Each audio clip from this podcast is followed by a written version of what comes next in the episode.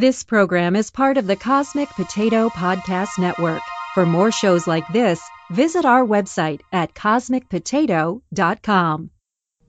In a world without a single unified voice, humanity has been left searching for answers to the unknown. Now, one podcast has the power to change that and to spread its voice across the earth for all mankind to hear.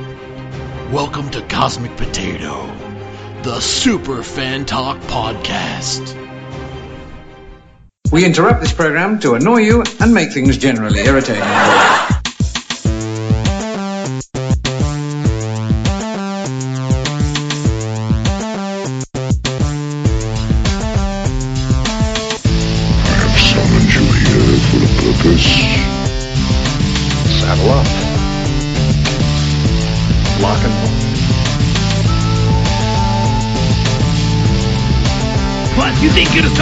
Some kind of Jedi waving your hand around like that? Big fracking deal. Loud noises! Keep the change, you filthy animal. Hey, everybody, and welcome to episode 45 of Cosmic Potato, the Super Fan Talk podcast. My name is Sean Ray, and sitting across the virtual table from me is a guy that may or may not have won the Oscar for Best Picture, John Irons. Say hi, John. The vote is still being counted. yes. well, they'll they'll call somebody up on stage, and then they'll say, "No, there was a mistake," and then they'll bring you up there, and so. Yeah. But this is uh, this is kind of a bonus episode. I mean, this episode is on time, but we're actually recording another episode this week, and so there'll actually be back to back weeks, and we usually skip a week in between. But uh, this this weekend we're going to be recording a crossover episode with Hi Chan and, and the Millennial Falcon podcast, so uh, we're looking forward to that. But uh, we're going to go ahead and get things started uh, on this episode with uh, three random facts. So, what? You should get some theme music for that. Yeah, I know. I've been meaning to go on like uh, Fiverr or something like that and uh, get somebody to do like a drop or something like that, but I haven't gotten around to it yet. But um, so three random facts for those of you that uh, that haven't listened to the show before is uh, we go to the amazing fact generator given to us by our friends over at mentalfloss.com. And by when I say given to us, I mean it's given to everybody because it's just it's a website. So, So get the personal hookup. yeah, so they uh, so they have this uh, amazing fact generator, and you click a button, and it gives you just a random fact that doesn't have anything to do with anything. And I'm going to read off three random facts. So number one, in 2003, Dennis Gross met the official record for most peeps eaten in 30 minutes. He polished off 102 peeps. That can't be good. 102 peeps. In, well, yeah, then also In a minute. in in 30 minutes. That's that's not that impressive of a Oh, number. 30 minutes. Yeah, I mean 102 in 30 minutes. You think it would Okay, I thought you said like a minute. no. I'm like, that's that's like two peeps a second. Like I can actually see somebody doing that. Most peeps eating it. Yeah, but they're marshmallow and they and they, and they I don't know they like get bigger in your mouth or something. So after you get a few of them in there, it, it, you could choke to death easily. Fair enough. But okay, the word unfriend appeared in print all the way back in 1659. Wow. That's a good one. So they were uh, on the Facebook bandwagon way back then. Wow. Gen- General Robert E. Lee and his horse were buried at Washington and Lee University. That is a random fact. I don't. It's not that Yeah, interesting. Let's do one more and see if there's one I comes up respond that's, that. that's more interesting than that. Uh, uh, actually, It would be interesting if, if maybe the horse killed him. That would, that would be that would have some intrigue. All right, there are approximately 3.04 trillion trees on Earth. 3.04 trillion. That's a lot. Yeah, I have I have no way my my mind can't convert that into anything. right. Well, I mean, like there's like because I, gotta I gotta figure out how much a tree is, and then I gotta what was it 3.4 3.04 yeah, 3.04. Yeah, yeah. Yeah, there's seven. that- There's what seven and a half billion people on the Earth. Yeah. So 3.04 trillion is a whole lot more than that. So if you what what was the movie that Matt Damon made where the trees were killing people? Uh, the the the M. Happening. M, yeah, the M Night Shyamalan movie. Yeah, so we're outnumbered. Yeah, it's just a matter of time. Yeah, that's right. Uh, we have a we have a topic that we're going to talk about, uh, but before we get to that, I wanted to cover a few things. First of all, we lost Bill Paxton last week, and it, it wouldn't be right for us not to mention him because he's he was not only an actor that's been featured in many many many movies over the years, but he's been vital to our kind of movies. You know, uh, we mentioned actors that have passed that have a wide body of work, but Paxton was in a lot of sci-fi and action movies that we love. You know, Weird Science, Aliens, Predator 2, True Lies, Twister, Titanic. He had a small role in the original Terminator early in his career. Uh, he was an actor that you see a lot. He's kind of a weird hybrid between um, a leading man and that guy that was in that thing. Because you know, he, right. yeah, he, he didn't usually have like the starring role in a movie. He would sometimes he would only show up in a couple of scenes like he did in Kill Bill or True Lies, and and then sometimes he would star in the whole thing like in Twister. You know. Right. You got anything to say about Bill Paxton? No, just um, it, you know, it's just uh, just one more. Wow, he was way too young to die. That was really surprising. Yeah, he had what he had uh, some kind of a heart surgery, and then a couple of days after that, he had a blood clot or a stroke or something like that, and just just passed away. But he, he had a voice that's instantly recognizable. Have you seen the new show Training Day that he's in? No. It's I mean it, it's pretty good. It's based on the it's based on the movie that Denzel Washington was in. Yeah. But of course, this being a, a, a TV series, they've done some tweaks on it and stuff. So he is the character that Denzel played, eh, but they changed him and made him instead of just being a straight up bad guy, he's more of an anti-hero. You know, he he doesn't play by the rules, but he gets the job done. You know that kind of thing. And, and Right. yeah, so uh, wh- Kind of got the sense of that. Go ahead. no, I was just gonna say I don't know how it's gonna play. and It's only been on like four or five weeks. I don't know how the whole season's gonna play out, and I don't know if it's gonna continue on now that he's gone. You know, if if they're gonna cancel it or if they're just they're gonna recast him or or what. Yeah. Shame. Yeah. Shame. Shame. Um, something else that I wanted to talk about. Did you did you watch any of the Oscars last week? You know what? Uh, no, I didn't. I like I, it's uh, I yeah, because I was I was actually um, you know I have, I have like a part time job and I was Yeah. at my job until eleven I think, and you know by the time I get home I was like okay, well, my my standard Sunday night if I work on Sunday nights is um, go home watch Walking Dead watch Talking Dead then fall asleep. Yeah. And I, I think I did, uh, you know, I did like a quick internet search to, you know, find out who won, who won what. Uh, so I didn't, I didn't know about the whole uh, controversy um, until I think like the next morning, early the next morning. So I, I'm on the drama. Well, I usually, I mean, I usually watch most of the show because, I mean, you know, we're we're movie fans, but the, the Oscars are, it's, I mean, they're political, but you know, I'm I'm, gonna I'm talk about the the politics of the actual awards in a minute, but the um the way I usually do is I go in and I'll, I'll watch the the opening number.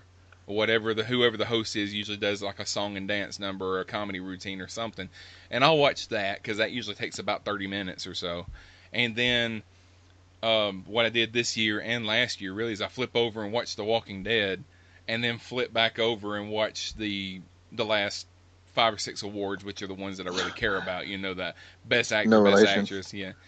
What's that? No relation. Yeah. Sorry. but and I, I usually, I mean, I watch The Talking Dead, but I usually save it and watch it the next day. But um, um, a couple of things happened at the Oscars this year that it it bears a little bit of discussion. But first of all, the in memoriam segment really dropped the ball. And th- this is a segment that I like on the Oscars because they pay tribute to all of the not necessarily all actors and actresses, but a lot of people that were involved in film that uh, passed away over the last year or in in in the year before.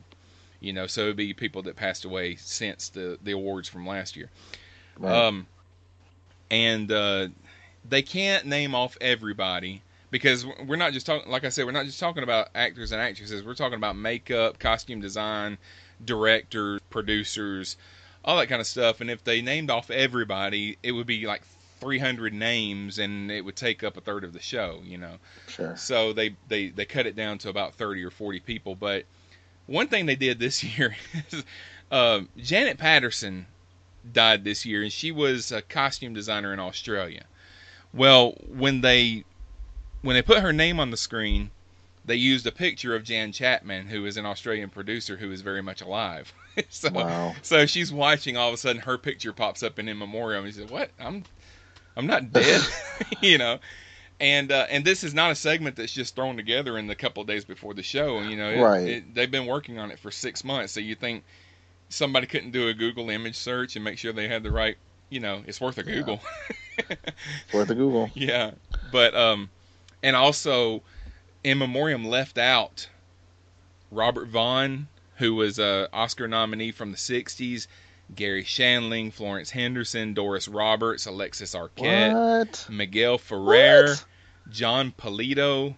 They didn't name they didn't name any of those people. Now you can make an argument that Shandling didn't really have a, he didn't really contribute to film that much. He was more of a TV guy.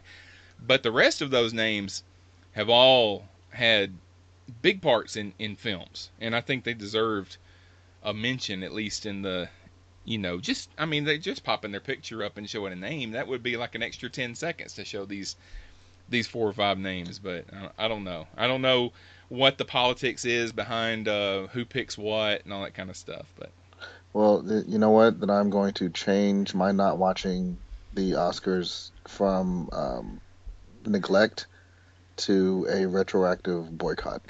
I'm never watching it again.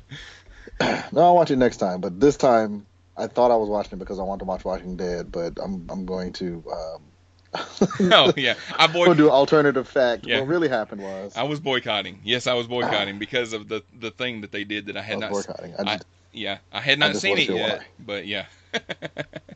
um, and then you know the the big flub of the night that everybody was talking about, and I actually, I was uh, we were my wife and I were watching the show in the living room, and then when they got to best actor, best actress, and everything, it was getting late, and I and I get up early in the morning, you know, so I so I said, why don't we go back and lay in the bed and watch the rest of the show, and then if I fall asleep, it's no big deal, you know.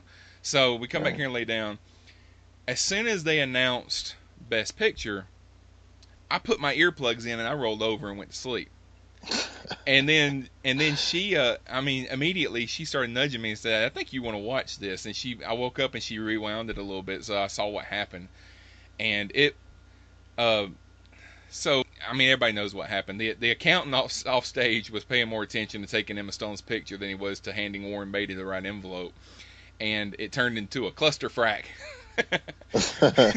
because uh, they announced La La Land was the winner, and the whole cast came up on stage and they started making speeches and all that, and he and it turned out that Moonlight was the one that actually won the award. So I'm I'm bringing I'm bringing this. I wanted to say something about the politics of the actual awards, and I'm bringing all this up to say this, and I want to preface this by saying that anybody that reads my Facebook page or listens to any of my podcasts will know that I am in no way homophobic or racist or anything like that.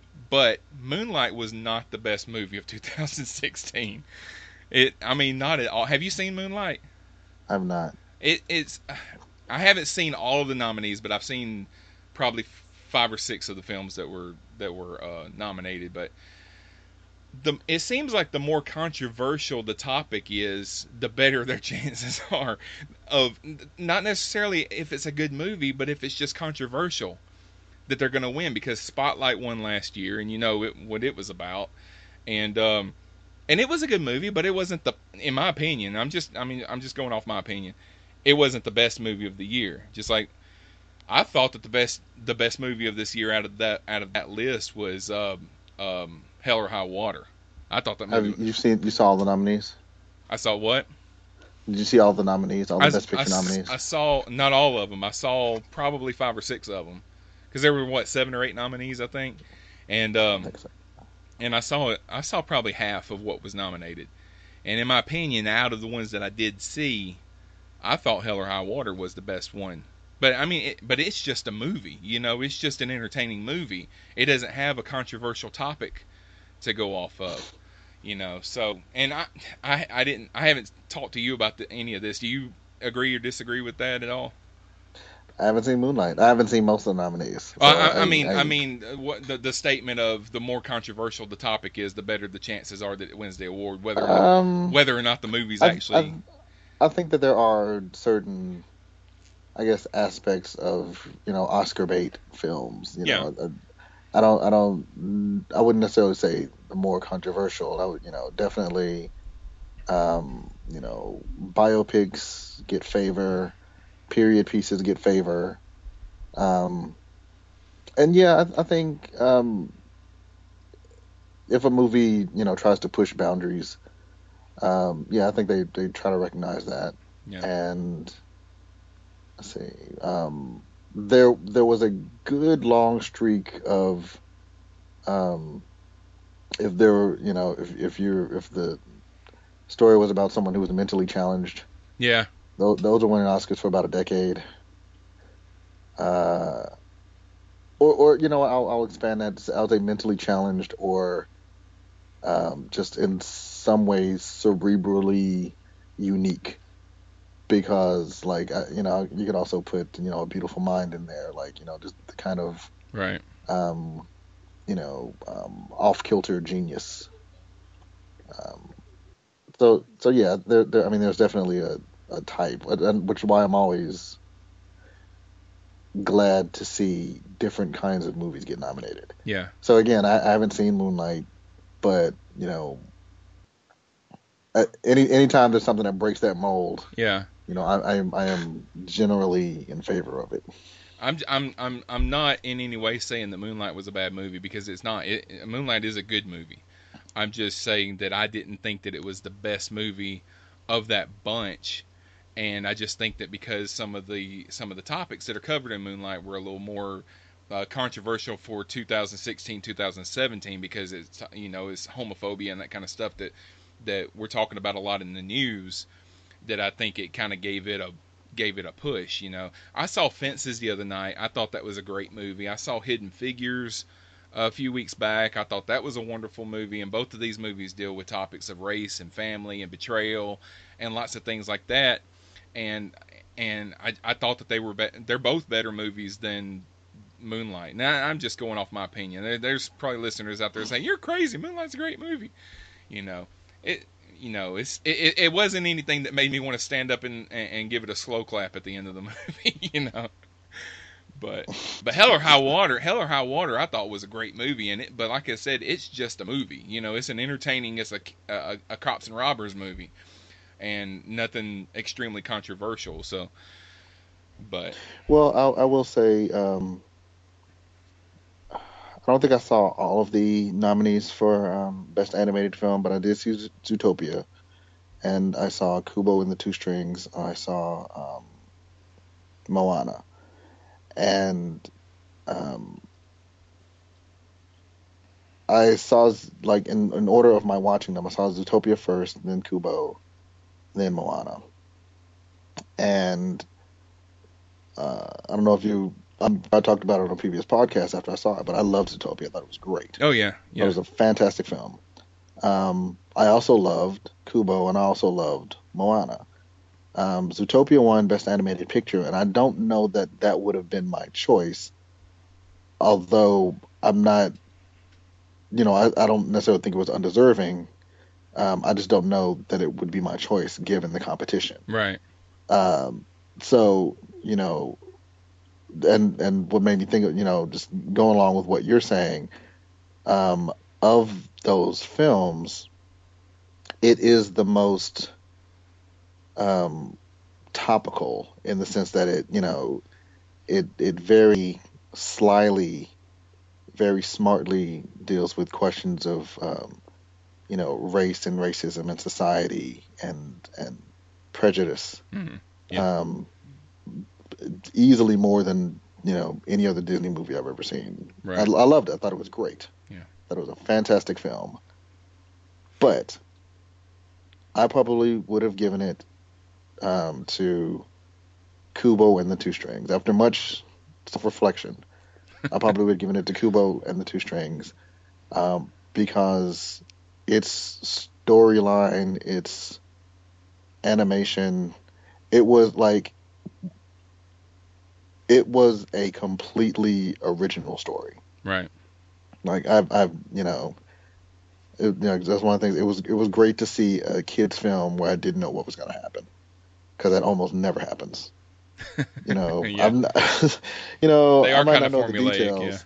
Yeah, but you know, once you tell me, like, you know, I sit down in Moana, the the, you know, here's the problem, here's how to fix it. You know, you know I, again, you don't know the ins and outs, but you know at some point this character will do this and do this and do this, and they'll win. And I could you could say the same thing about Zootopia. Yeah. But I re- I honestly did not know how Kubo and the Two Strings was going to end, and it was still a very satisfying ending. Right. And that for me, you know that that that is a higher value to me because it's more rare. And see, I, I apologize for my, my I probably should have said this up at the top, but um, uh, recovering from a cold, so yeah, no, you're I fine. got if I got my my my my Billy D Spock voice going on. Uh, I've still got up, um, That's what's up. I've still got Moana and Kubo on my list. I haven't seen. I, I have seen Zootopia. We saw it in theaters when it came out, and it was. I mean, it's surprising. Well, there wasn't really. Th- there's not really that many animated films that come out that are really Oscar worthy. So it, it's very rare for a film that comes out that early in the year to still be in the running for an Oscar, because usually the stuff that's going to be uh, Oscar bait comes Yeah. out at the end of the year, and uh, Zootopia came out pretty early. It seems like it was February or March when it came out last year. Right. But um, yeah, how about um, Suicide Squad winning an Oscar for best makeup? And I didn't think that they should have because I think they were up against Star Trek, and you know Star Trek, which I mean, Well, a lot of Star Trek's uh, alien effects are computer more than makeup, but Killer Croc did not look good in uh, in uh, Suicide Squad, and you know the only real makeup that you that that was um, surprising to me was the way that they made the Joker look. But we you know we we had seen it already in the commercials and stuff, but I don't know. well, the guy, the I can't remember his name, but the fire guy, yeah, he was like all he was all tatted up. yeah, that's assuming true. that was not- true. but yeah, you know, again, any any, I'm biased. Anytime a superhero film, even, uh, I thought I thought Suicide Squad was okay. Um, you know, I'd give it mm, C plus, B minus. I thought it was okay. Um, so any anytime a non, any anytime one of the standard, quote unquote Oscar films, um, you know, or or, or a, a, a superhero film or a comedy or a sci-fi movie, you know, gets gets recognition at the Oscars. I encourage it. So you know, Yeah, any kind of uh, any kind of sci-fi or fantasy. What was the uh, what was the Amy Adams movie that came out this year that the alien? Arrival. Yeah, yeah. The Arrival. It was up for Best Picture, and I knew I Yeah. knew I knew it was gonna win just because it's a sci-fi movie and they never win. The last time I remember sci-fi or fantasy winning was uh, Return of the King, and that was what 2003. yeah, I was really hopeful when uh, when Inception was nominated. I, I felt like Inception had a really good shot. Yeah, yeah. Um, but no, didn't. Turns out no. Yeah, and and you know, I I thought Dark Knight should have got a, a shot back in 08, but I think that just because it was a Batman movie, it kind of knocked it out of the running. You know, because the Academy doesn't want to take those kinds of movies seriously as far as being Best Picture. I don't think we had to worry about Batman v Superman being being nominated, but no, we did not. But um, we had a next thing I want to talk about was we had a comment on our Facebook page from uh, Jim Arrowwood. Jim Arrowwood, I interviewed a couple of weeks back. Have you have you seen this? What I'm what I'm talking I saw about? it. Okay, so a couple Yes. weeks back, I interviewed him on the Prime Direction, and uh, he said that he just listened to our first Sci-Fighter show, where we uh, did this the Star Trek versus Star Wars uh, a few months back. I think it was episode 37, and he said that he disagreed with what we said about the fight between Mace Windu and Mirror Spock because uh, the reason for that was that in the Mirror Mirror episode of uh, Star Trek, Kirk gave Mirror Spock the the Tantalus field, and I looked this up because it's been so long since I've seen the episode. But Memory Alpha defines the Tantalus field as a 23rd century device found aboard the ISS Enterprise in the Mirror Universe, which could be used to monitor and eliminate enemies from existence with the touch of the button. Now, why Rick didn't put, bring this up, I don't know, because he's the Star Trek guru of the bunch. But, but Well, ba- basically, you know, Mirror I- I- can hit a button, and whoever he's fighting just vanishes from existence. So That's true, but um, and you know, Star Trek Continues is, is fantastic, and I'm trying to remember. I think it was it was a Star Trek Continues episode, right? Where they where they picked up in the Mirror Mirror universe. they did like a like, a sequel to that episode, yeah. yeah. like right like basically right after. but but but Star Trek Continues is not canon. no, I know, but I feel that its interpretation was valid. So basically, um, you know, not to spoil it, um, but they followed the the belief, I should say, that while Spock had that power, um, he would choose not to use it in favor of, and and that's basically in, in in the actual episode, in the canonical episode, Right. you know, um, he was like, okay, um, you know, as as Kirk left, you know, basically, I'm I'm entrusting you with this power, um, in the hopes that you can maybe make a difference and you know lead your people to a, a new way Right. um, which is what plays out in the Star Trek Continues episode. And so the question is, um, if if Mirror Spock were in a competition with Mace Windu, would he use? And first of all, he would have to get to it. Right. You know, it, it's not it's not like he's got it like it's not like an app on his phone. Like he's got to run, he's got to get to his quarters. Um, so a could he? And we all know how hard it is when a Jedi Knight is chasing you. Um, so a could he get to it, and b would he use it? Because it's not it's not like you would just beat him in a fight. You're just gone. You're dispersed from existence. Yeah. Um, I think whether or not he would use it is, yeah, I'd, I'd say that's fair. That's up for debate. Um, but I don't think he would be able to get to it. Um, I don't, I don't, I don't, unless unless they were already in his. Even if they were already in his court, you still got to open the panel and you know hit the button. While Mace Windu is going to be standing there, I don't know. Yeah. I have doubts. Yeah. So I'm I'm going to stand behind our original assessment, although I do. Uh, it, it is- it is an interesting point to consider. What's Yeah. what's your take? Well, yeah. I mean, I'm undecided because I I think that yeah, if he if this was a thing that he was just like wearing around his neck, then yeah, I mean, he could just reach down and push a button and there would be no more threat. But like you said, could he could he get to it? You know, it's not like Mace Windu has a lightsaber and it's all and it's there. You know, he's already got it. And the Force. Right, know. and the Force. Uh, which I mean, Spock has some tricks up his sleeve. I mean, Spock doesn't. eh, eh, Mace Windu is not going to beat him just easily. He's not just going to take his lightsaber out and cut his head off. You know, he Sure. Spock has. You know, he's he's smart enough uh, to where he would be a a, a- good adversary. But um, yeah, I mean, if he did, if he if he were able to get to, to this thing, if we had made a rule saying, okay, they are fighting and and they're fighting in Spock's quarters, or or something like that, then yeah, Or even like, yeah, I could see him like using, you know, force fields and ship tricks basically to delay, you know, Mace Windu long enough for him to get to it. I could, I could see that. yeah, Um, yeah, it's, it's, I guess it just depends on. I don't know.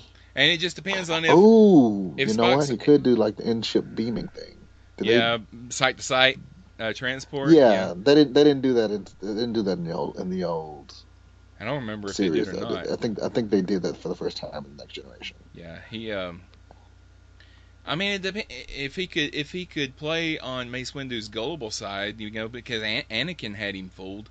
You know, if he could if he could fool him into thinking that he's not a threat, and then Right. and then If he's like, "Let- here, let me show you something. What's Yeah, that? right. That. You know, yeah, because I mean that was that was Mace Windu's downfall in in Episode three was that he was he he, he trusted, and then, you know, when Anakin turned on him, it was too late. You know, or or, or the uh, the Emperor started zapping him with his with his Force lightning Right. and all that kind of stuff. well, no, you're right. Anakin turned. yeah, and Anakin turned too. Yeah. He basically did.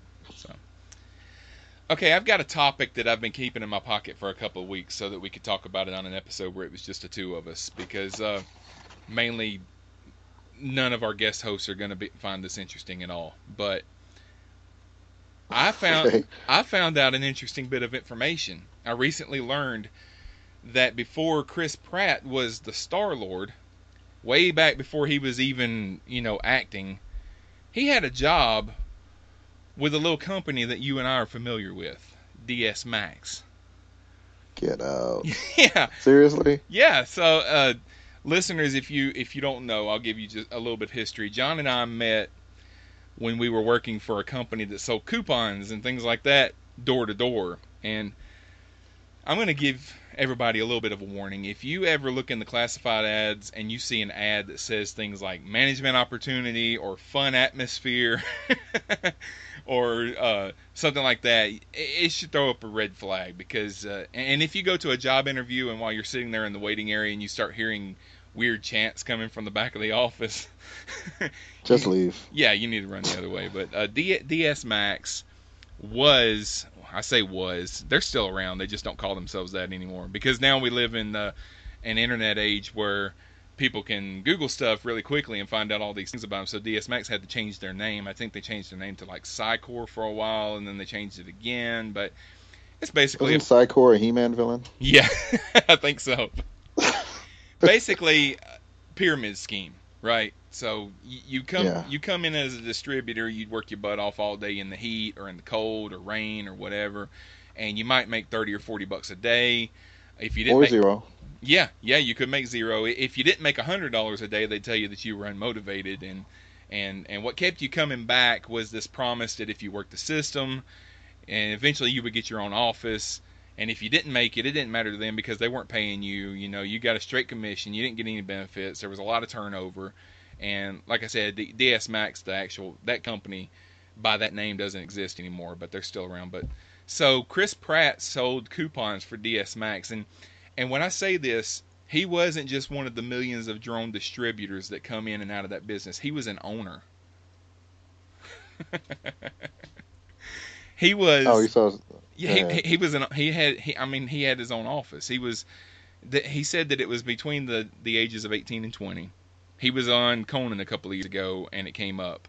And I'm going to I'm going to semi quote him. This is not word for word, but he said it was one of those multi-level marketing schemes where if you worked hard and made your boss a lot of money, one day you could have your own office. I did from the time I was 18 to 20. I ended up opening my own office. I was a good salesman. He said his office was in Colorado, and he was in charge. He said I was in charge of other idiots. you know, uh, he said I put an ad in the paper, and it said, "Do you like rock and roll music? Do you like to make money? Call me." you know, so he said he put that ad out, and it weeded out all the intelligent people because they wouldn't respond to that ad. Um, I've. I've heard I've heard a When lot. I, when I was young and stupid, I totally would have responded to that. Like, what exactly did you do? Yeah, come on in. I can't I can't remember what the ad said that I responded to, but it made it sound like it was going to be like an office job, uh, where I was going to make a lot of money, and I had not. right. the- It, it, it, it, it didn't say sales. It Mm-mm. said, uh, I think it said it was- I might have said marketing or something like that, and and uh, yeah, I think it said like an advertising opportunity, and uh, it certainly didn't say door to door. But I don't even think it said sales. At least the one I saw. Yeah. Um. And yeah, like you know, rise in the ranks quickly, and you know this this fabricated salary of what you could be making in theory. Yeah, because basically, well, okay, I'm just I'm just explaining this to the listeners a little bit so that they'll kind of get an idea. Uh, say that the company that you're representing is Domino's because we did a lot of Domino's. Um, I regret that. Domino's is terrible. I feel bad for all the people who bought pizzas with my help. but they, we, we we had these uh, we had these big coupon cards. It was basically like a pamphlet, and it had coupons all in it. And it would have one big coupon that would say uh, one large one topping pizza absolutely free, and the whole card was 19.99. So you would sell it by telling them that that one card would get them a $12 pizza, and they'd almost make their money back with the first time they Right. use it. And then there was a whole Which is bunch true. of- Which yeah, is true. yeah, and then there was a whole bunch of coupons in there that were like half off of a pizza or buy a large get a medium free, you know, a bunch of stuff like that. And we did other other campaigns. We did golf courses and restaurants and stuff like that. I hated doing golf courses because I never made any money doing golf courses. I will, I will say this: the company was shady, um, but the actual like I, I wouldn't have sold it if I felt like it was a bad deal. Like the coupons themselves actually were really good deals, so you would get like you know 60 70 dollars worth of pizza or or you know whatever the coupon was, and it really would pay for itself the first time you used it. So I I I, I didn't I never felt like I was lying to anybody Yeah, which at least you know that was like the one good thing I could say about it. yeah. And the girls were cute. Those are those are two good things I could say about it. and then the, the but the promise was that if you if you did what they said that you were going to get your own office i did what they said i never got my own office there were guys in our office that had been there for two years and had never got their own office and then, You get you get you'd assemble your team. yeah It was it was it was it was classic pyramid scheme. Yeah. You'd assemble your team and then you'd go up one level and then they'd assemble their team and they'd go up and you know everybody's a billionaire. and even the people that own the own the offices they were still trying to move up they wanted to be district managers and they wanted to be regional managers and then they wanted to be vice presidents and all that kind of stuff you know so But I've heard stories like this before of different people saying that they had been in this kind of a, a situation before. But then Chris Pratt, like I said, he was on Conan, and he started talking about taking people out on what is called a day of O. And then when he said day of O, I was like, oh, wait a minute, he's talking about DS Max. Because he's he's now he's speaking the, he's speaking the language now, you know. Yeah. A day of O is a day of observation. So you you you answer the ad, and they had ads in papers all over the city, and they would have different uh, names on them of people that like it would say uh, call Amy or it would say call Chris. Well, Amy and Chris don't exist. The only reason those names are, are in there is so that when you call the office and you ask for that person, they know which paper you're answering the ad out of, so they know which Right. ones are being more successful. And and how to pitch it to you. Yeah, yeah, So if you if you answer the, are you the artistic type, you know, looking to be self-employed, they would you know they would give you a different sales pitch than if you answered, you know, uh, call Bob and Bob advertised for the, um, you know, you, you want to make your business, you know, are you a go-getter, as opposed to are you a people person, as opposed to, you know, do you like working outside? Yeah. You know, like so that so they'll know which. It was, it's actually very smart the way they did it. Yeah. And then so they would bring you in and they would interview you and they would tell you to come back the next day and you were going to be on a day of observation with one of their leaders, which is something that both of us did and then we were, we we we got into leadership roles and we were actually taking people out on their observation and you know a lot of people a lot of people leave as soon as you get out in the field you get out in the field and you start knocking Yeah. on people's doors they're like you know no I'm out you know and I'm thinking I should have done that my first day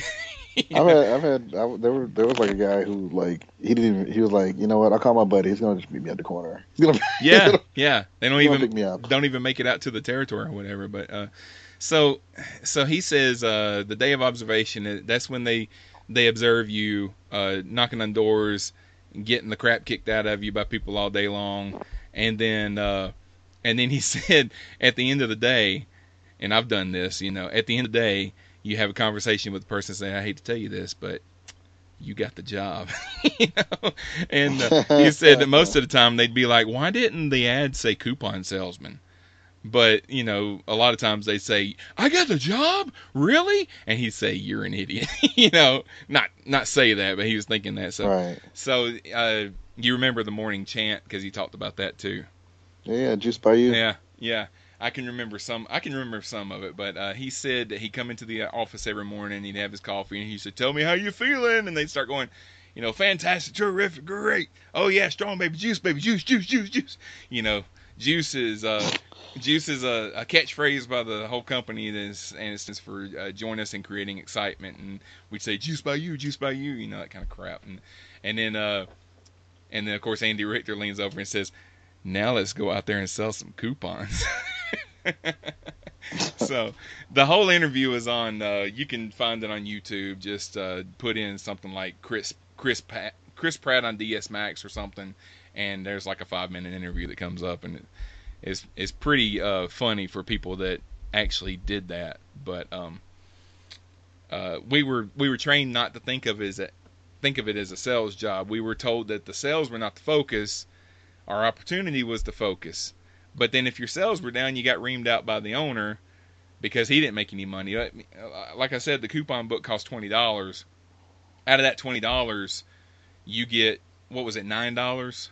Yeah, yeah, it was yeah, it was eight or nine. Yeah, and then and then uh, and then the owner would get a portion of that, and then and then the rest of it would go to the corporate office. But that nine dollars that came out of that card, that's all the money that you made. They didn't pay you anything. They didn't. You didn't have health insurance. You didn't have vacation days or anything. You got nine dollars for every card that you sold, and that was it. And then they send you on road trips. That was the worst part. They send you on road trips, and everything was your own, your own expense. You had to pay for your own hotel. You had to pay for your own food but you're out on the on the road in another city living out of a hotel half the time you're sleeping on the floor of a hotel because you're cramming 10 people into one hotel room so that everybody can save some money you know it's it, it, it's just i can't believe that I, I i spent a year of my life doing it you know I feel like you should talk to someone about this. It's still it's, the wound seems fresh. you know it's just that yeah, i saw that interview and i was like oh my god i've got i've got to bring this up on the show i got to talk to john about this because it was uh, you you just don't you don't hear a lot of stories of people doing it, and then when you hear a celebrity say that they did it, you know, it's, it's pretty funny. But uh, Yeah. okay, so what we're gonna do now is uh, we're gonna take a break. We're gonna listen to a couple of ads for some other podcast, and then uh, and then we're gonna come back. And when we come back, we're gonna do our main topic, which is going to be our 40 favorite. Well, I say our 40 favorite movie quotes. It's actually going to be 80 because we're doing 40 each, you know. But our 40 favorite movie quotes. So uh, we'll be right back. After these messages, we'll be right back. That's right. Oh, exactly. Oh, exactly. Thanks, Sean. Hey, everybody. I'm Troy. And I'm AJ. And we're the hosts of the World War G podcast. And we know Sean and John do great things, but if you need just that little bit more nerd in your life, A little bit more geek in your week. then head on over to worldwarg.podbean.com where we talk about everything from movies and television. Comic books and video games. Check us out at worldwarg.podbean.com. Back to you, Sean. Hey, we're the Millennial Falcon Podcast, a pop culture podcast by three geeky millennials. We're hosted by Anya Crittenton, Hwai Chen Bui, And Willoughby Dobbs. The three of us met in college, bonding over Game of Thrones and Disney. While we've moved past Game of Thrones, we now bond once a week in a podcast that covers everything from superheroes to musicals to summer reading to Pokemon Go. Follow us on Facebook and Twitter at Falcon Podcast, and listen to us on iTunes and SoundCloud. Come for the hot takes, stay for the snark and puns. And the friendship that lasts forever.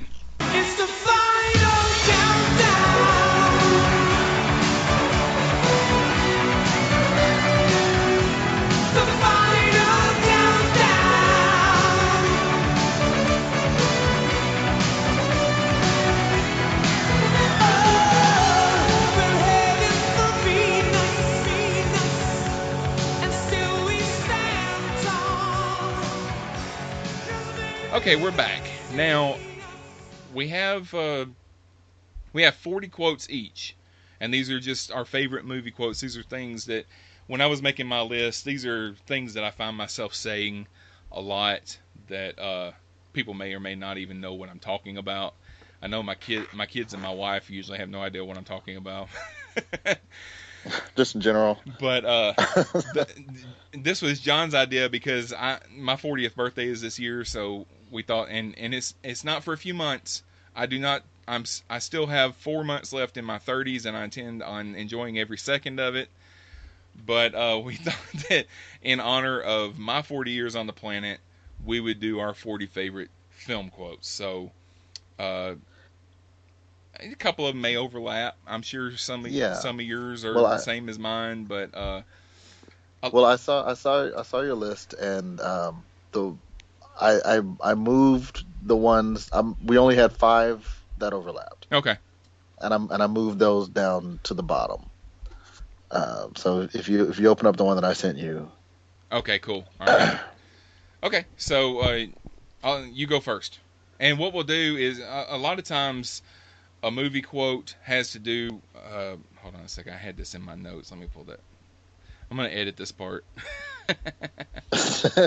so a lot of times a All right. movie quote is memorable because of the context that it's set in, and not necessarily because of the line itself. So uh, when necessary, we'll kind of explain the context behind that quote, just in case there's anybody out there that hasn't seen the film that we're talking about.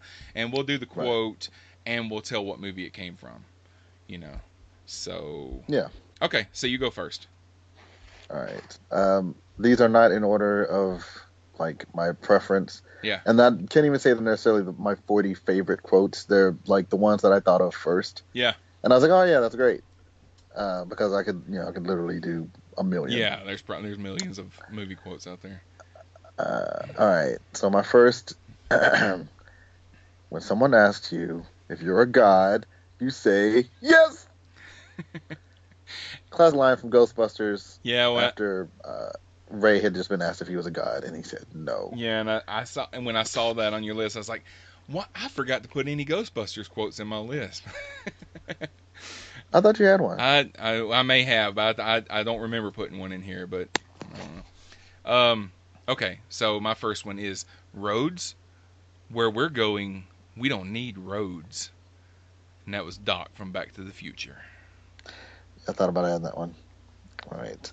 So my next one is actually fairly obscure, but I always thought it was hilarious. Um, so in the movie Willow, Mm-hmm. uh, they're they're like one of the main plots is there's this little baby that is uh, I just- don't remember, but she's like the chosen one Right. and Willow Willow is is um like this this little person who was the star of the story, who's a wizard like in training, and it's his job to protect the baby. So all the forces of evil are after this baby. And um, at one point, there is a like a dragon that just happens to sprout up, you know. so that so the Willow has to escape the dragon, and um, the the army that is chasing them is also after the baby. And um, the general that's leading the army uh, shows up. Uh, he knows Willow is in the village somewhere. They don't know where, but they see that they have to deal with this dragon thing. And he says, "Destroy the beast, find the baby." I was like, "What? What a cool headed, what a cool headed commander you are!" Right. just, just, just you know, just what, whatever the obstacle is, just clearly define the goals for the team. Right. Exactly. Yeah. So uh, my my next one is, with great power comes great responsibility, and that was from Spider-Man. Yeah. Um, another one that's I don't know if I would call this one obscure. This is more niche, I guess. From uh, Flash Gordon from 1980. Yeah. Uh, as they're attacking the Ming the Merciless ship, Vultan and the Hawkmen. Uh, Vultan is, is leading the attack, and he he's he's uh, the first wave of Hawkmen. Uh, he sends them into battle by saying, Squadron 40? Die! yeah. Actually, on my whole life, I thought he was saying Squadron 14. He's saying Apparently, squ- Squadron 40. 40, yeah. Yeah. Yeah, I, so because I kept, I was like, you know, I was doing like Google searches. I'm like, why isn't? I'm like, surely. I mean, yeah, it's obscure. It's not that obscure. No, Squadron 40. So I learn something new every day. It's worth a Google. That, that should be one of your quotes. Yeah, yeah, it should be. Uh, my next one is No, Mr. Bond, I expect you to die. And that's from Goldfinger, and that was in response to I think I believe the question that Bond asked was, "What do you expect me to talk?" No, Mr. Bond, Yeah. I expect you to die. Yeah. Um.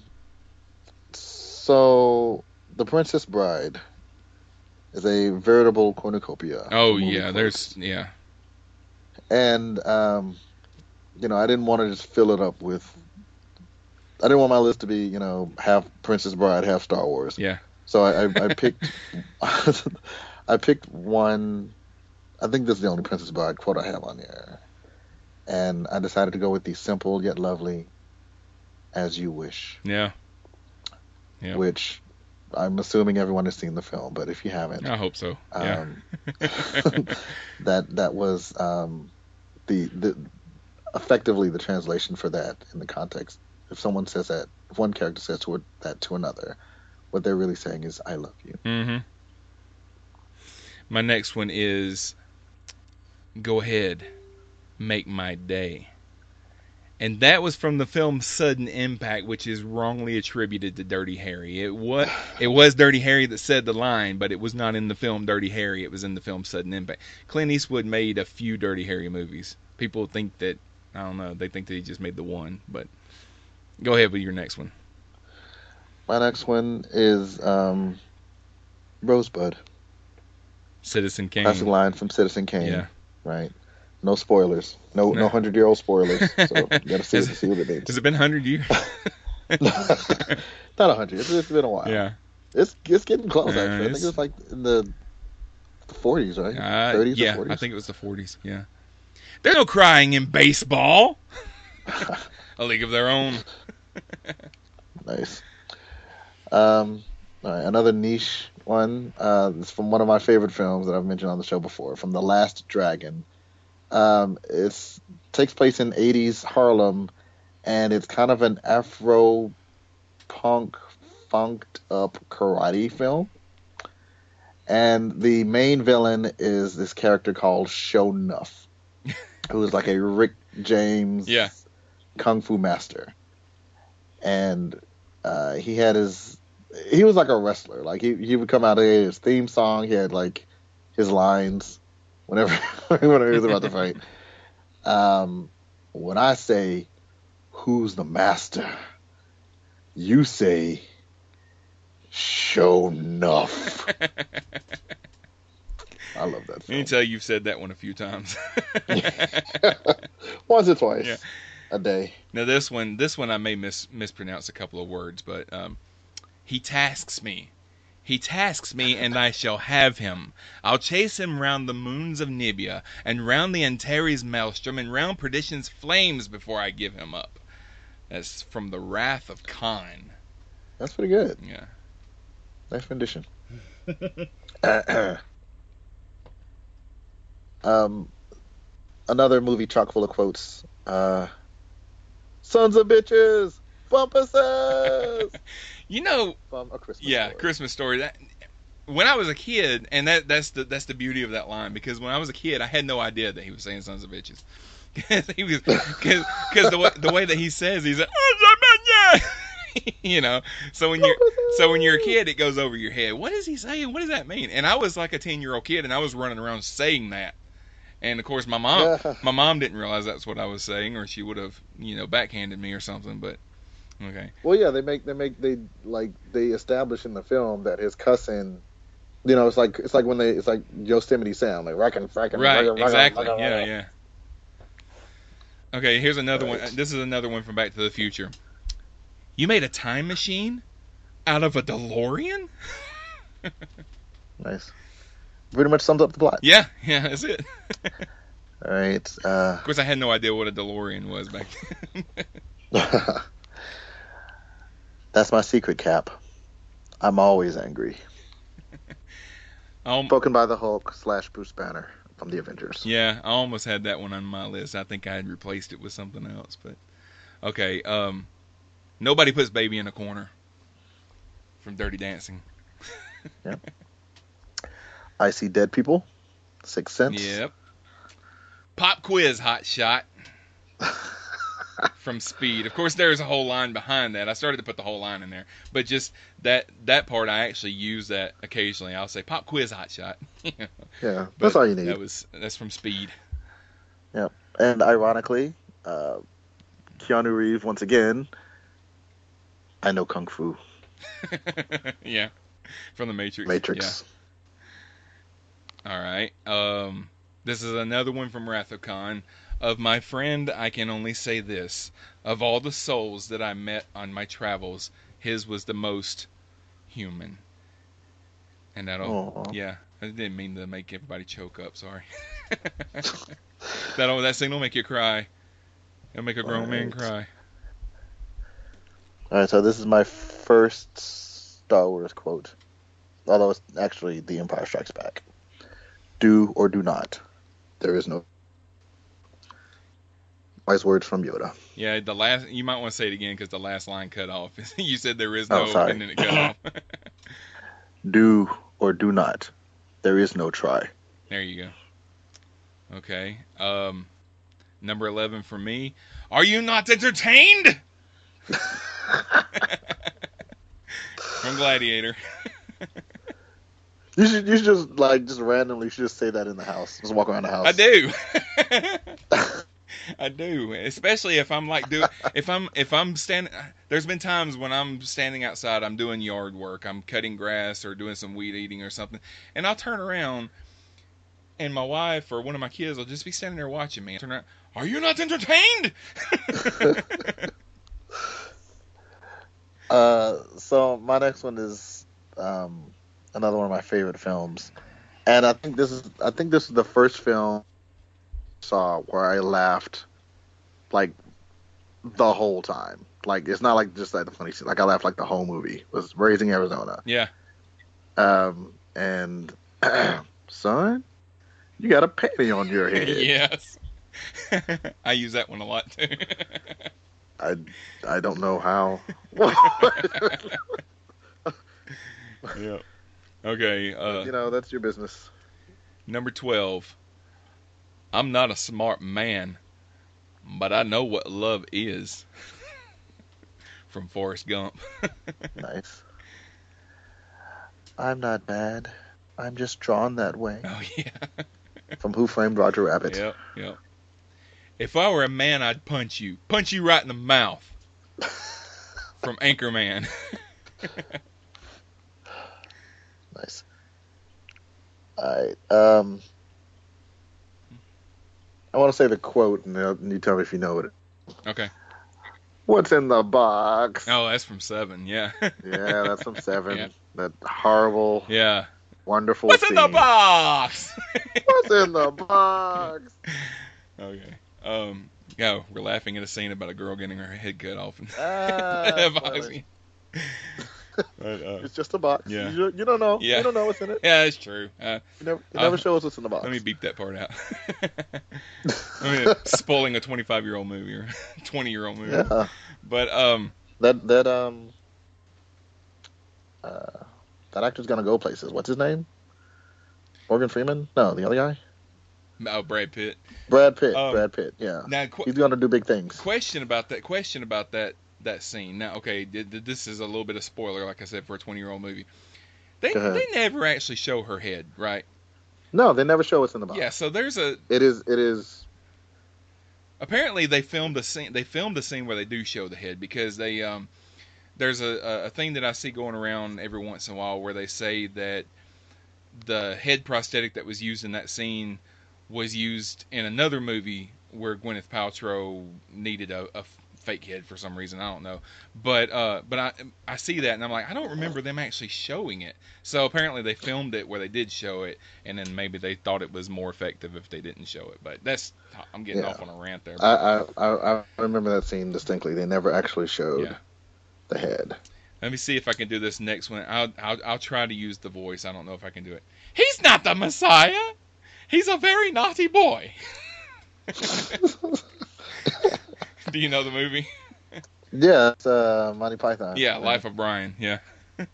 Yeah. Uh, needs no introduction. I'll be back. Yep.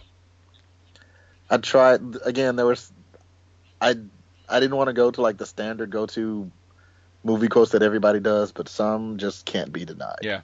And that's There, there were a few you just have to do. and I mean that's from Terminator, but he said that in several movies. That was like his catchphrase for a Yeah. while in all of his movies. But Yeah. okay. It, it, it transcended the role and just stuck to the actor. Yeah. All right, number 15. I ate his liver with some fava beans and a nice Chianti. You're not gonna do the sound? Huh? You gotta do the sound. Damn, that was, that was, that was too good. so that was Silence of the Lambs. yeah, don't ever do that again. Um, okay. From uh, Transformers the movie, the animated film, not the not the remake. yeah. With all the explosions. Um, when Megatron first meets Unicron, the planet-eating Transformer, um, and Mega he and he has ordered Megatron to destroy the Matrix of Power held by Optimus Prime. And uh, Megatron says, "Oh, you know, I just did that. I killed him with my bare hands." To exaggerate, the point is he's dead, and the Matrix died with him. The point is you're a fool," Yep. says Unicron. That scene is uh, is uh, we've got a quote from that scene in our opening credits, where this Unicron saying, Yes. "I have summoned you here for I've- a purpose." Yes, this this is the this is the summoning of which he speaks. right, right, right. Okay, uh, number 16. Well, what if there is no tomorrow? There wasn't one today. That's from Groundhog Day. nice. Oh, once again, uh, uh, unexpected overlap. Not the same movie, but the same actor. See you on the other side, Ray. Yep. Ghostbusters. Yep. Yeah, Ghostbusters has got a lot, got a lot of, especially the first one. But um, okay, number seventeen. Show me the money. From Jerry Mag- Mar- Jerry Maguire. Just keep swimming, just keep swimming. From Finding Nemo. I think I said that yesterday. it's it's applicable. yeah, yeah. Gets you through a lot. Uh, my Star Wars quote is "May the Force be with you." Uh, so I think this is my only Lord of the Rings quote. Uh, from the Two Towers, actually, and you know, other people will choose other more prominent phrases. Uh, I think my favorite line from the three films is, "What? What's taters, precious? What's, what's, what's taters, eh?" he just he looks so wholesome. It's like he's he like he really wants to know. Yeah. He's never seen taters. What's taters? What's taters? What? What? All right, uh, number nineteen. Get busy living or get busy dying. From the Shawshank Redemption. Yeah. Uh, number twenty. We're on a mission from God, Yeah, from the Blues Brothers. yeah. I think I've got a quote from them in here somewhere. But okay, uh, number twenty for me is the first rule of Fight Club is you don't talk about Fight Club, and that's from the movie Fight Club. You broke the rule like three times. You're right, exactly. Uh, okay. From again an- another movie that I could have really gone all day from, but from Willy Wonka and the Chocolate Factory. It's all there, black and white, clear as crystal. You stole fizzy lifting drinks. the the black and white clear as crystal thing, I still I'll I'll still use that. Yeah. You know, at any given moment. Number 21 for me is from The Big Lebowski. The dude abides. I'm the Man. dude. All right. Uh, number twenty-two, from Up. Squirrel. yes. yeah, that one gets said a lot around here too. so- I said that today, in fact. right. All right, number 20, 22 for me. If you let my daughter go now, that'll be the end of it. I will not look for you. I will not pursue you. But if you don't, I will look for you. I will find you. And I will kill you. From Taken. Uh, Have you seen the show? Have you seen the new the Taken TV show? I haven't seen the show. Yeah. I, I think I have. I've, I'm. They've done like two episodes so far, and it's it's, No, it's I know. pretty, it's I- pretty I- good. Yeah. I'm. I'm I've, I think I'm actively avoiding the shows based on movies from several years Yeah, ago. I've, So I've I've- said I've said before they're hit or miss. Sometimes you get a good one like Fargo, and uh, uh, Lethal Weapon is pretty good, and sometimes you get something not so good like uh, uh, Rush Hour. you know, so yeah. right, go ahead. All right. This is this is my. uh I think this is my only other um, Star Wars universe quote from Return of the Jedi. I am a Jedi, like my father before me. hmm Yep. Because it was it was a nice. I mean, it, it sums up his whole journey. Yep. All right, number 23 for me. You're going to eat lightning and you're going to crap thunder. Nice, nice delivery. From Rocky. Uh, from Kung Fu Panda. Quit. Don't quit. Noodles. Don't noodles. you are too concerned with what was and what will be. And I, I honestly, you don't need the you are too concerned. But I just quit. Don't quit. Noodles. Don't noodles. yeah. Is is, is the core of that. Uh, again, from a Kung Fu Panda, that was Master Oogway bestowing wisdom to young Po. number 24 for me. And I I guess it needs a little bit of explanation, but I'll do the explanation after the quote. I don't want to take away from the quote, but I'm declaring war on anybody that sells drugs in our community. But Black Dynamite, I sell drugs in the community. so, I mean, I don't know if you've ever seen Black Dynamite. I'm sure you've seen Black Dynamite, but uh, Uh, he yes, says that line, and then there's a there's another uh, gangster sitting behind him named by the name of Chocolate Giddy Up, and he says, "But Black Dynamite, I sell drugs in the community." so, all right, All right, so um, I was wrong. That one was quote, okay, um, and it's pretty much from all of them. I've got a bad feeling about this. yes, yes, It's it's like you know you, you uh, when you you kind of wait. You, you're looking for it. You're waiting for somebody to say it. Well, It's- they it's even did the joke in Rogue One where you know uh, K2S1, K2SO, K2SO said uh, he started to say it, and they shut him up. Right. I've got a bad feeling. Shut up. okay, uh, number 25. I'm just a dude playing a dude disguised as another dude. From Tropic Thunder. Nice.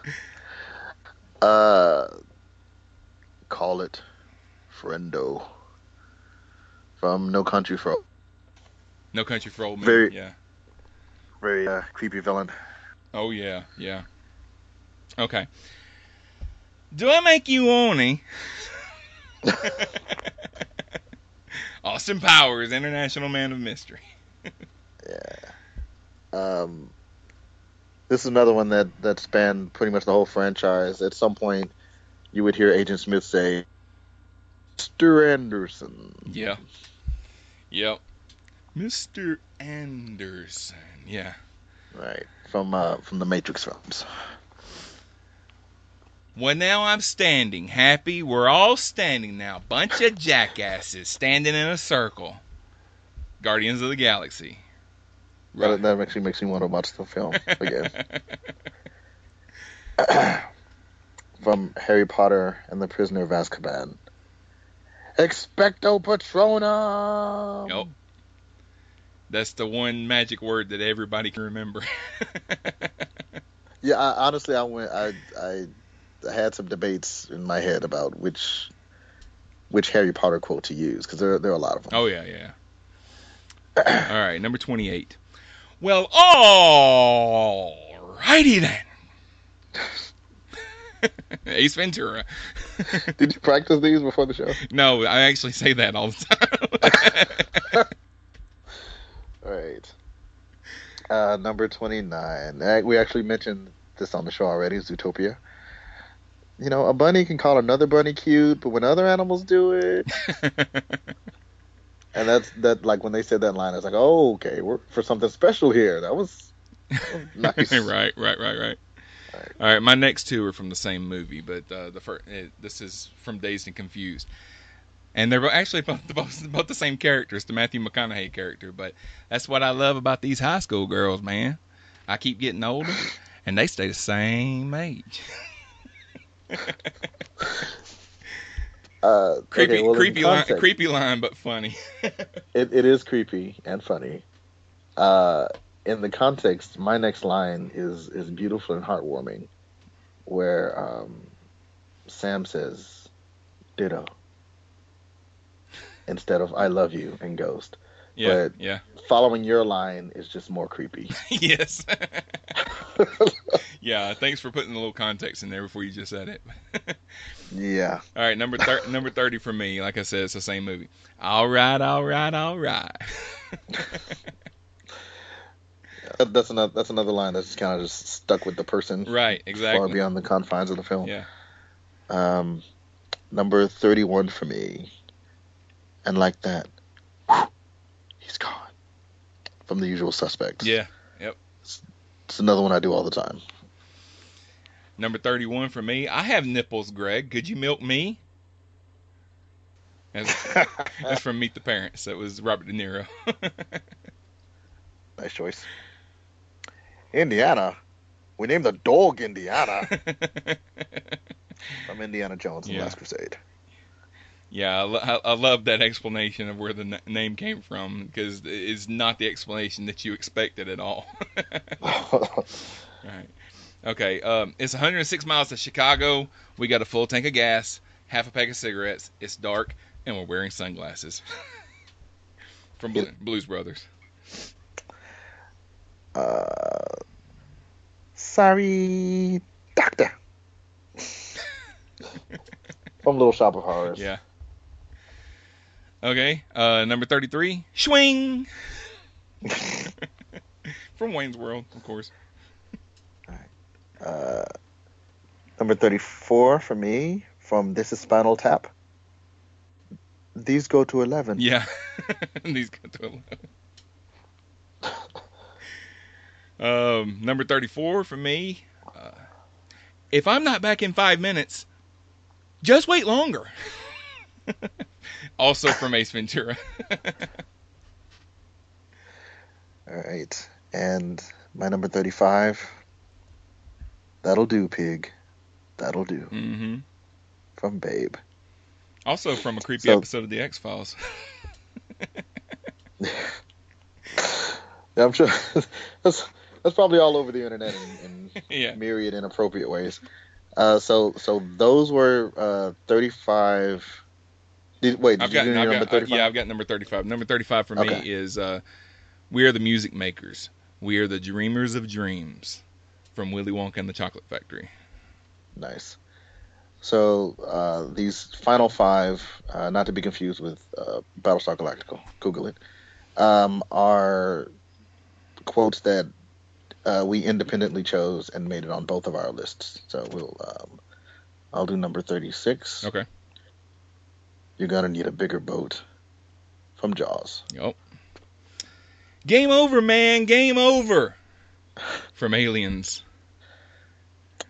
Rest in peace, Bill Paxton. Yep. Uh, all right, we still got my uh, Yeah. still got my go- censorship button ready, Go right? ahead and say it. No, I'll. I'll, I'll. Yippee-ki-yay, mother. Yep. In every movie, in every Die Hard movie except for Live Free Die Hard, because when he says it in that one, there's a gunshot at just the right moment to make it a PG-13 movie. So, Yeah. I am serious, and don't call me Shirley. From Airplane. Uh, I feel like I should give you number 40 in honor of your 40th birthday. So, Okay. so the last one, uh, I have come here to chew bubble gum and kick ass, and I'm all out of bubble gum. From They Live. And let's see. I had I think I had some I had some honorable mentions. Let me let me, let me find my other I've got I've got a couple of honorable mentions. let me find my Um, uh, Star Wars, help Obi Wan Kenobi, you're my only hope. And uh, from from Deadpool, a guy came in here looking for you, real Grim Reaper type. I don't know, might further the plot. Uh, one of my honorable mentions was the one that you said from the Avengers. Uh, that's my secret. I'm always angry. Uh, I've got from Airplane. Looks like I picked the wrong week to stop sniffing glue. Oh, yeah, that's a good one. And uh, from The Lion King, Hakuna Matata. And uh, from Young Frankenstein, my name is Frankenstein.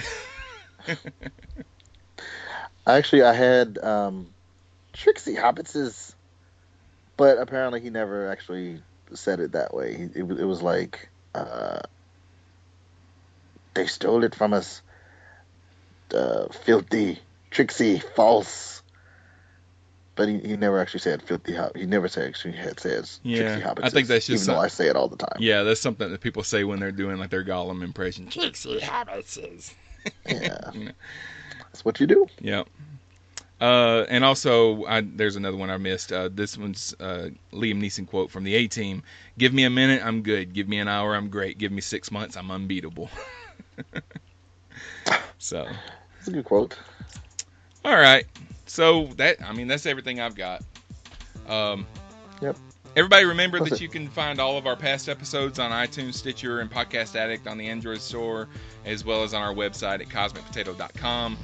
Uh, make sure that you rate and review the show wherever you find us. And if you want to get in touch with us, you can find us on Facebook and Twitter, and of course by email at mail at cosmicpotato.com.